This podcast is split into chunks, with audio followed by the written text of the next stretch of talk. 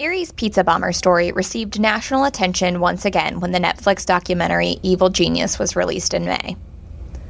Marjorie Diehl Armstrong's headshot resurfaced, along with details of the case that were stagnant for 15 years, tucked away and forgotten with the mystery, fascination, and bizarre nature of what unfolded on Erie County's Peach Street on Thursday, August 28, 2003. As you heard in episode 1, some questions linger in the case. Questions remain unanswered some specifics were forgotten over the span of 15 years. You're listening to the second part of two episodes of the Go Erie podcast, That Thing We Do. This two part series will focus on Erie's pizza bomber case. If you need a refresher on what happened the day of August 28, 2003, and the players involved, go back and listen to episode one. I'll be your host, Erie Times News online reporter Sarah Grabsky. I had a thirst to fill those gaps 15 years after Brian Wells walked into what used to be the PNC Bank and what Erie County natives know as Summit Township. I had the opportunity to sit down with Erie Times News reporter Ed Palattella, who covered the bombing closely, and Jerry Clark, who was the lead on the case for the FBI. Jerry, who's now retired from the FBI, is a professor at Gannon University. Ed still works at the Erie Times News and covers investigative topics, courts, crime, and the Erie School District. Both have co authored two books on the pizza bombing case. We set out to fill in the space where your imagination wonders why things ended up the way they did in the pizza bomber case. To try and ease the what ifs, the whys, and the hows that undoubtedly arise when you hear the details surrounding this case.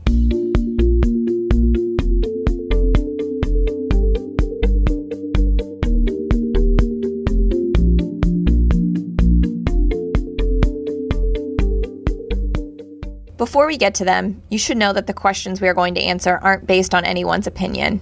No theories or conspiracies. The information we are presenting to you is what law enforcement uncovered through an almost decade long investigation.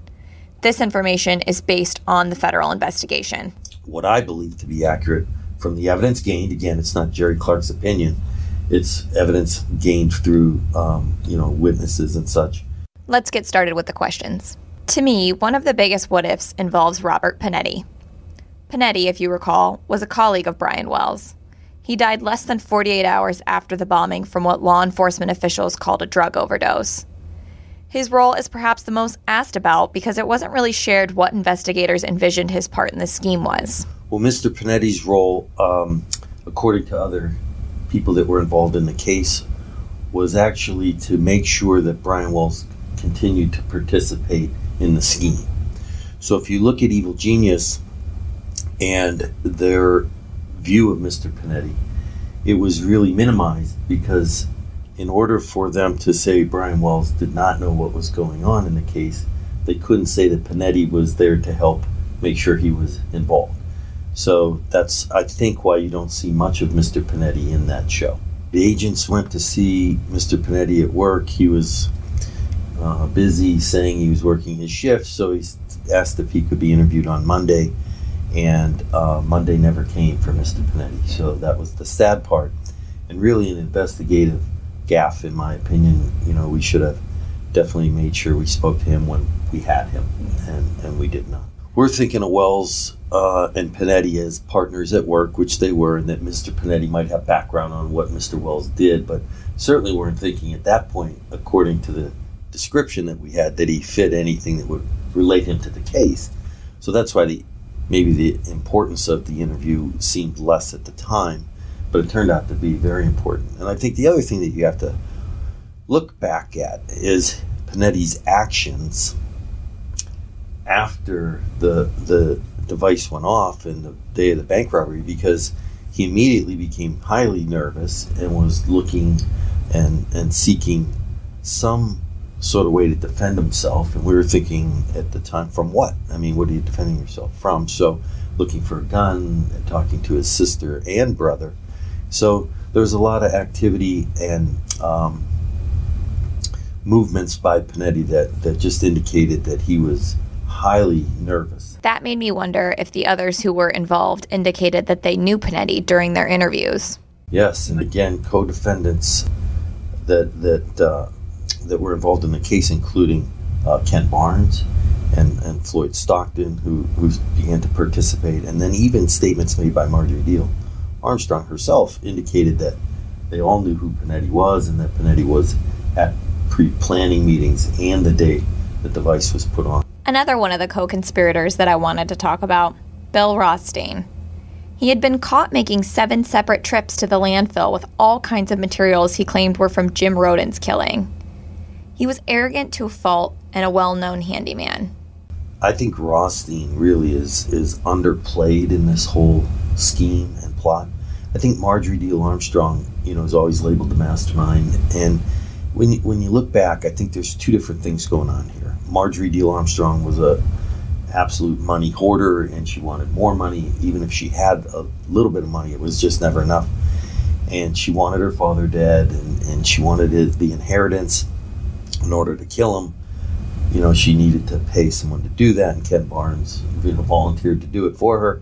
But he wanted two hundred fifty thousand. Well, where am I going to get two hundred fifty thousand? Well, let's rob the bank. So the the idea to rob the bank was, I think, that Marjorie Diehl, and it, it, it was her idea, Marjorie Diehl Armstrong. But the scheme and the whole overall plot of how that happens, that rests on Rothstein. And everything in this, uh, if you look at the notes, and if you look at the cane gun and if you look at the scavenger hunt, it's all Rothstein, and his fingerprints are all over everything. So, to summarize what Jerry's saying, Rothstein and Stockton provided the infrastructure, and Marjorie Diehl Armstrong provided the plot to put everything in motion. Oh, she knew, and and she knew he had the skills. Exactly right. He, he had made pipe bombs in the past. He dealt with robotics. He was an HVAC guy. He knew uh, wiring. Um, he just had all the prerequisites to put this all together. But the idea to to come up with this master scheme to, you know, put a bomb around a guy's neck and it being a pizza delivery driver and and then the scavenger hunt and that's all Rothstein. And I think he thought he was smarter than everybody and he was going to do what he thought was the perfect crime. And this thing was anything but perfect and it was so poorly designed, quite honestly, if you look at it, but an overthought and, and so much involved that didn't need to be there. Nine pages of notes, you know, the whole thing. But uh, it just never worked like he had envisioned this perfect plan would. Another thing I think sticks with a lot of people is that Wells was moments away from dying, and yet he stuck to his story that a group of black men strapped the bomb on him. He never once mentioned Barnes, Pinetti, Stockton, Diehl Armstrong, or Rothstein. Similarly, when Clark was interviewing Rothstein while he was on his deathbed, he never confessed. That can be troubling, he said. That's the that's the hard part of this sometimes because I, you know, was there obviously when the conversation's taking place with Mr. Wells and he could have ended it right there that day. You know, these are the people involved and he didn't and he actually stuck to the story they gave him. Now, we can debate why he did that and the fear involved that they might have been watching and so I, I, I can get all that, but when I think back to that day, thinking, wow, this thing could have been really, really done that day. And then when I'm interviewing Rothstein in the hospital, and, and I gave him every opportunity to just cleanse his soul and, and tell uh, us what happened. And he just, I, I could see it in his face. He just would not give you the satisfaction of that. And he was dead four days later, and that that always puzzled me. But Rothstein, in that hypothetical, said, "Well, maybe they put." I'm interviewing Rothstein, and I, that's when I walk out of that. That's that September 21st date, and I said, you know, hypothetically, because he wouldn't he wouldn't agree to um, talk about anything that he had direct knowledge of. But I then said, well, let's do some hypotheticals, Bill. You're me you're Jerry Clark. You know, you're a really bright guy because I was playing to his ego. You're a really bright guy. You're already smarter than anybody here. Um, let me ask you, what would you do if you're me? You know, why would why would Brian Wells not just drive right to the police department with the bomb? You know, why would he go rob the bank? And he said, well, hypothetically, Jerry, if he had been told that there were wires in the collar, and he'd be shocked if he went off course and I sat back and I'm thinking, my God, who comes up with that in two seconds? You know, as a, I thought that's that's brilliant, and that's probably what happened. But that was just Bill Rothstein. People who'd had him as a substitute teacher in area school districts and Erie School District remember him this way. Yeah, William D. Schmuck. That's what he put his name in the phone book as, and he that's what he was. He was just uh, a master at at manipulation and and having people believe he was one way when he was another. And we found all these recordings. This never really comes out a lot, but we found all these recordings in his house that he would tape almost everybody he talked with. Even if he called, you know, Penelec or National Fuel Gas to complain about his bill, he was taping it. Always trying to be smarter than or better than. And he was so condescending in talking to these people. And, and I, I listened to those tapes over and over and thought, this is such a unique personality. And people don't really understand the true Bill Rothstein. My next question was if he was so prideful and thought so highly of himself, why would he turn in Diehl Armstrong?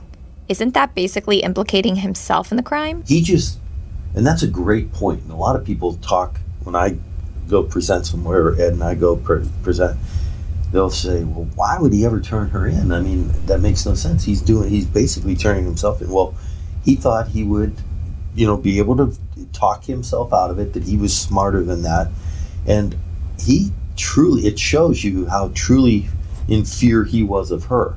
So they were paranoid of each other, even. So he thought he was going to maybe get killed by her because he wasn't moving quickly enough. So interesting how they had this dynamic of each other, you know, trusting but then distrusting, and uh, it, it, was shocking. At one point, he had told Stockton, I'll never forget this when we were interviewing Stockton, he said, hey, I'm going to meet Marge.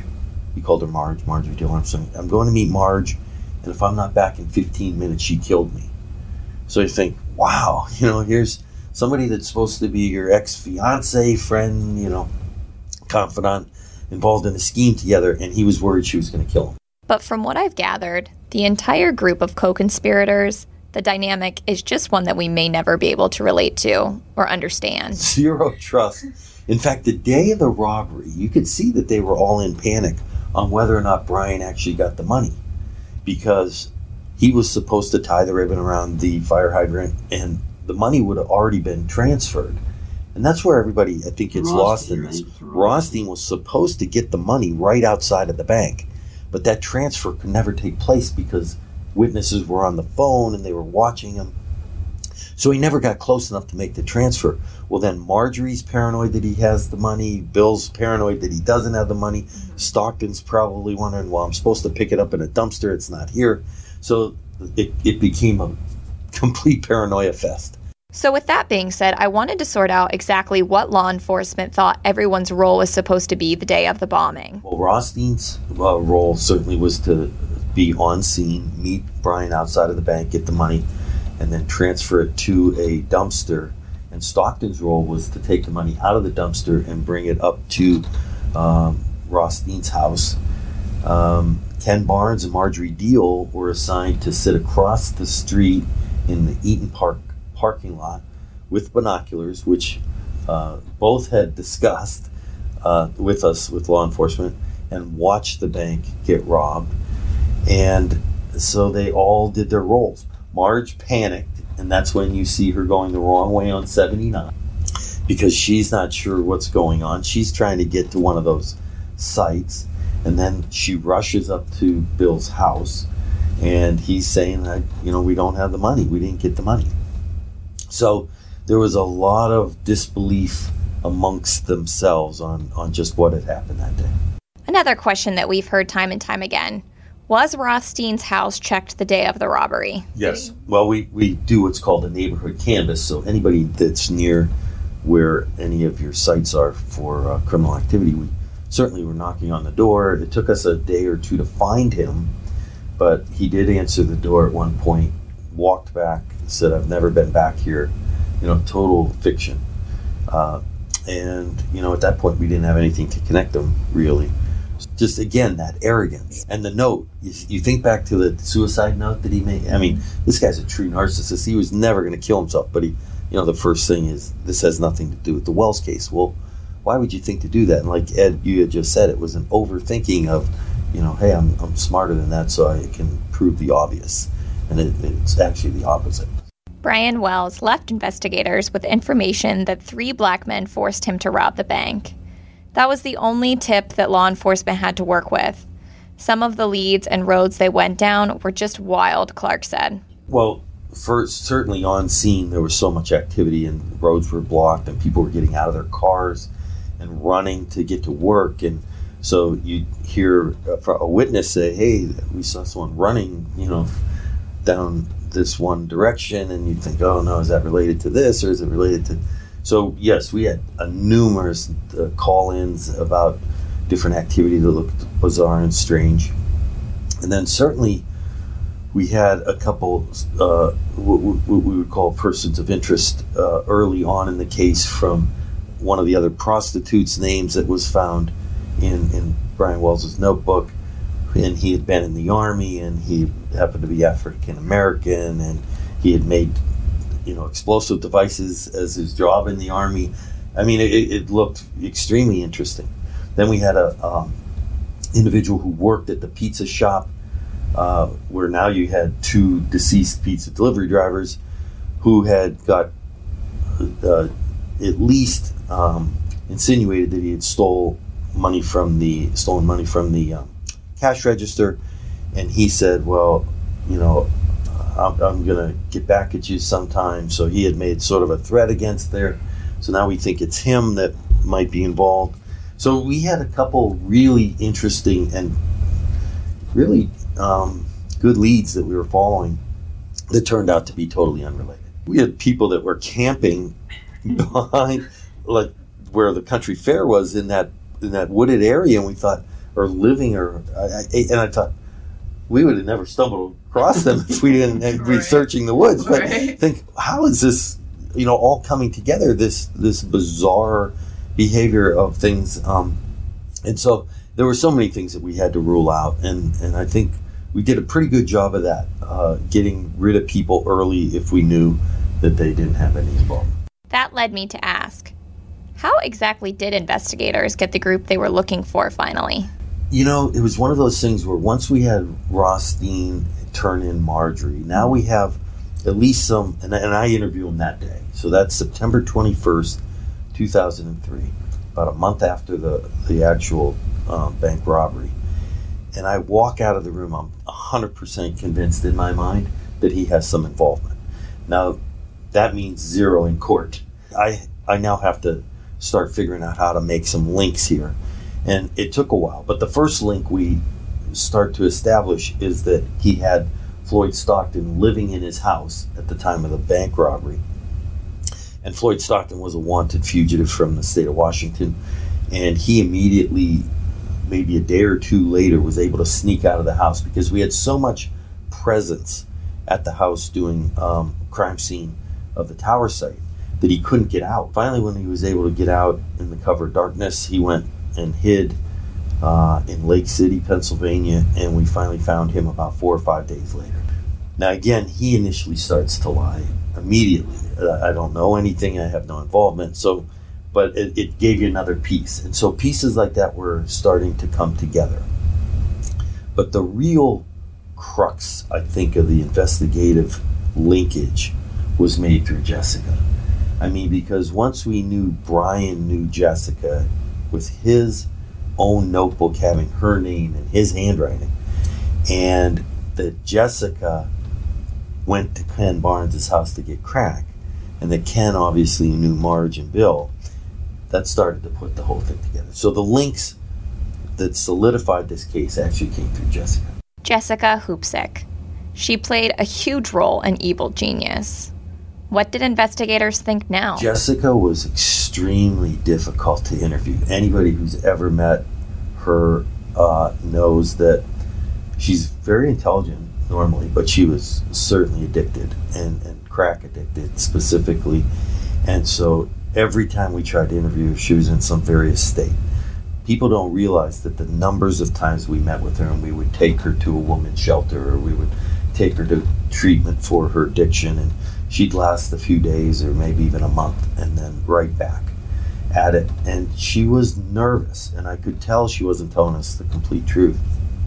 But slowly we would get pieces that we could corroborate with Ken Barnes once he started to talk, and then Floyd Stockton once he started to talk. But she initially uh, said, listen, I did introduce Brian to them. And then the, it was the other people that said Brian had involvement. And it all came together from that, but it was very difficult process dealing with her. What it did tell me was this. She doesn't back up. If you listen to what she says in Evil Genius, she doesn't really back up saying that I introduced Brian to them. Mm-hmm. She still agrees with that. So she's consistent there. Where her difference lies in Evil Genius is that she goes a step further to say he didn't know anything about it. And that's that's the part that's just completely inconsistent with the other evidence that we got from the case, including witnesses, not just co you know defendants or cooperators, but witnesses who saw him the day before at the tower site and, and such. So it doesn't make sense. The underlying and big question on all of our listeners' minds was Brian Wells innocent, or did he play some sort of role in the pizza bombing scheme? This was not a random call. And again, I have no you know hope or desire that it ends one way or the other or that Brian was in or wasn't in. As the investigator of the FBI, our goal is to just seek out the truth and follow the evidence. And the evidence was the consistency of statements from people that were totally independent. So these statements so for example, if I sat with a group of people and they all are nodding yes, yes, yes, they, they're all in agreement, that's one thing. But these were all independent. Nobody knew what each other were telling me. So we had Stockton, we had um, Barnes, we had Michael Doug, Douglas, the witness who sees him the day before. They never met each other in, in after the case, or I mean, I mean, I knew Stockton and and certainly Barnes knew each other, but since they had been separated and the event happened, they never saw each other. They didn't know what each other were telling me, and they didn't get any conversation. So, if they're independently telling us things that we could prove and corroborate through other sources. It appears that Brian had knowledge. And again, as sad as that is, because he tried to back out uh, it, when he saw the device on the real day that it happened, and he couldn't. And they they basically just duped him. They told him it was not going to go off. It's fake, and he had to have faith in that, I guess. And I believe he did. That would explain the lack of filling in law enforcement on exactly what was going on when he was just moments away from dying. Exactly. And why he was so casual in the bank, swinging the bag and the money and, and, and the cane gun, and then getting the lollipop, and, mm-hmm. and then just asking some of the questions, even during the conversation with the Pennsylvania State Police, it, there was no imminent fear there that you could really sense. He kept saying, "I'm not lying," but and, and that's the part people hear. But he was also saying, "You know, can I have a cigarette?" And hey, this thing's heavy. Can't you come get it off? And you know, just sort of casually talking. I mean, it, it was, I don't know. Jerry was one of the investigators to complete the scavenger hunt path and he determined there was no way Wells could actually have saved his own life. There's no way in the 57 minutes, if he would have gotten to the second timer, maybe had an additional time. But in that 57 minutes that they figure he had on a 60 minute timer, uh, there was not a chance that he was going to get through all the sites. I always go back to this. Brian Wells died a horrific death on tape in front of now millions of people who have seen it. And I'll always feel bad for him and his family for what they've gone through. So I, I need to put that out there immediately. But the second thing is maybe that is why he's stuck on that course. Um, but he didn't ever say what he knew. Mm-hmm. And, and so for whatever reason that happened, uh, I'll always be, uh, you know, wondering. This is perhaps what makes the case even more fascinating. We'll always be wondering. Another thing that I wondered how would the case look different if the pizza bombing scheme happened in 2018? How would the investigation look? Yeah, I mean, when you think of the technology differences just from 2003 to where we are, it's totally different. Someone would have had him on video. I have no doubt about it. Um, we, we certainly had phone calls uh, that we were able to do then, but we would have had videotape, I'm sure. It, it, it would have probably changed the whole complexity of, of the case. You might have had text between the uh, co-conspirators. Some of the DNA and the touch DNA that we have mm-hmm. now, because we actually had DNA in that payphone handset, uh, but it was blended and they couldn't separate out strands right. I wonder now if if you would be able to do that. And why no homicide charges? This sits with some people the wrong way because of the way that Brian Wells died. Some have wondered why things were charged the way they were in the federal investigation. Well, in the federal system, there's no real s- statute for homicide, but the way we charged it was a bank robbery in which a death resulted. So it's basically a similar charge, just the word homicide is not necessarily in the charge, but uh, you know, certainly bank robbery in which a death resulted through the use of a destructive device. And that carried the same real uh, penalty that you would on the homicide side. Ken Barnes is serving his sentence in Florida, where apparently his health is failing, Jerry said. Diehl Armstrong died in 2017 of breast cancer while serving her sentence in Fort Worth, Texas. Rothstein died in 2004. Pinetti died in 2003. Wells died in 2003. The only remaining person that is free is Floyd Stockton, who is in Washington state. Stockton had uh, worked out a deal with the United States Attorney's Office for a, a limited immunity in uh, where he would then testify at trial. He had a medical issue at the time of trial and never even testified. His, I mean, it's one of those things that you'll always wonder about. For me, if you ask me what I wonder about, I don't wonder about if Brian Wells was in or out. I don't wonder about if Jessica's telling the truth or not now versus then. It's, it, I know, I know what what what the truth was with that. To me, it's whether or not Stockton truly, you know, received what he deserved in relationship to this, and that's one of those things that that's out of my control because I'm an investigator, not a prosecutor, and I'm certainly not a judge. So I investigate and I bring my case, and decisions are made that, that don't involve me with relationship to my investigation. So. And the topic isn't even nearly saturated. People, some of them from Erie, have an infatuation, an obsession with this case, Jerry said, even 15 years later. It's just, and I can't stop talking about it, which is weird. People say to me, Aren't you tired of that? And I say, I'm really not. I, I could talk about it all the time because it just makes me feel better, you know, and I think we did it the right way. The pizza bomber case is something Erie's going to be talking about for years to come. That's all for us today. Thanks for listening to this special series of Go Erie's podcast, That Thing We Do. If you have suggestions or feedback, please email your host, Sarah Grabsky, at sgrabsky at timesnews.com. Because we know you can't get enough, for Go Erie's thorough and comprehensive pizza bomber coverage, go to goerie.com slash topics slash pizza hyphen bomber.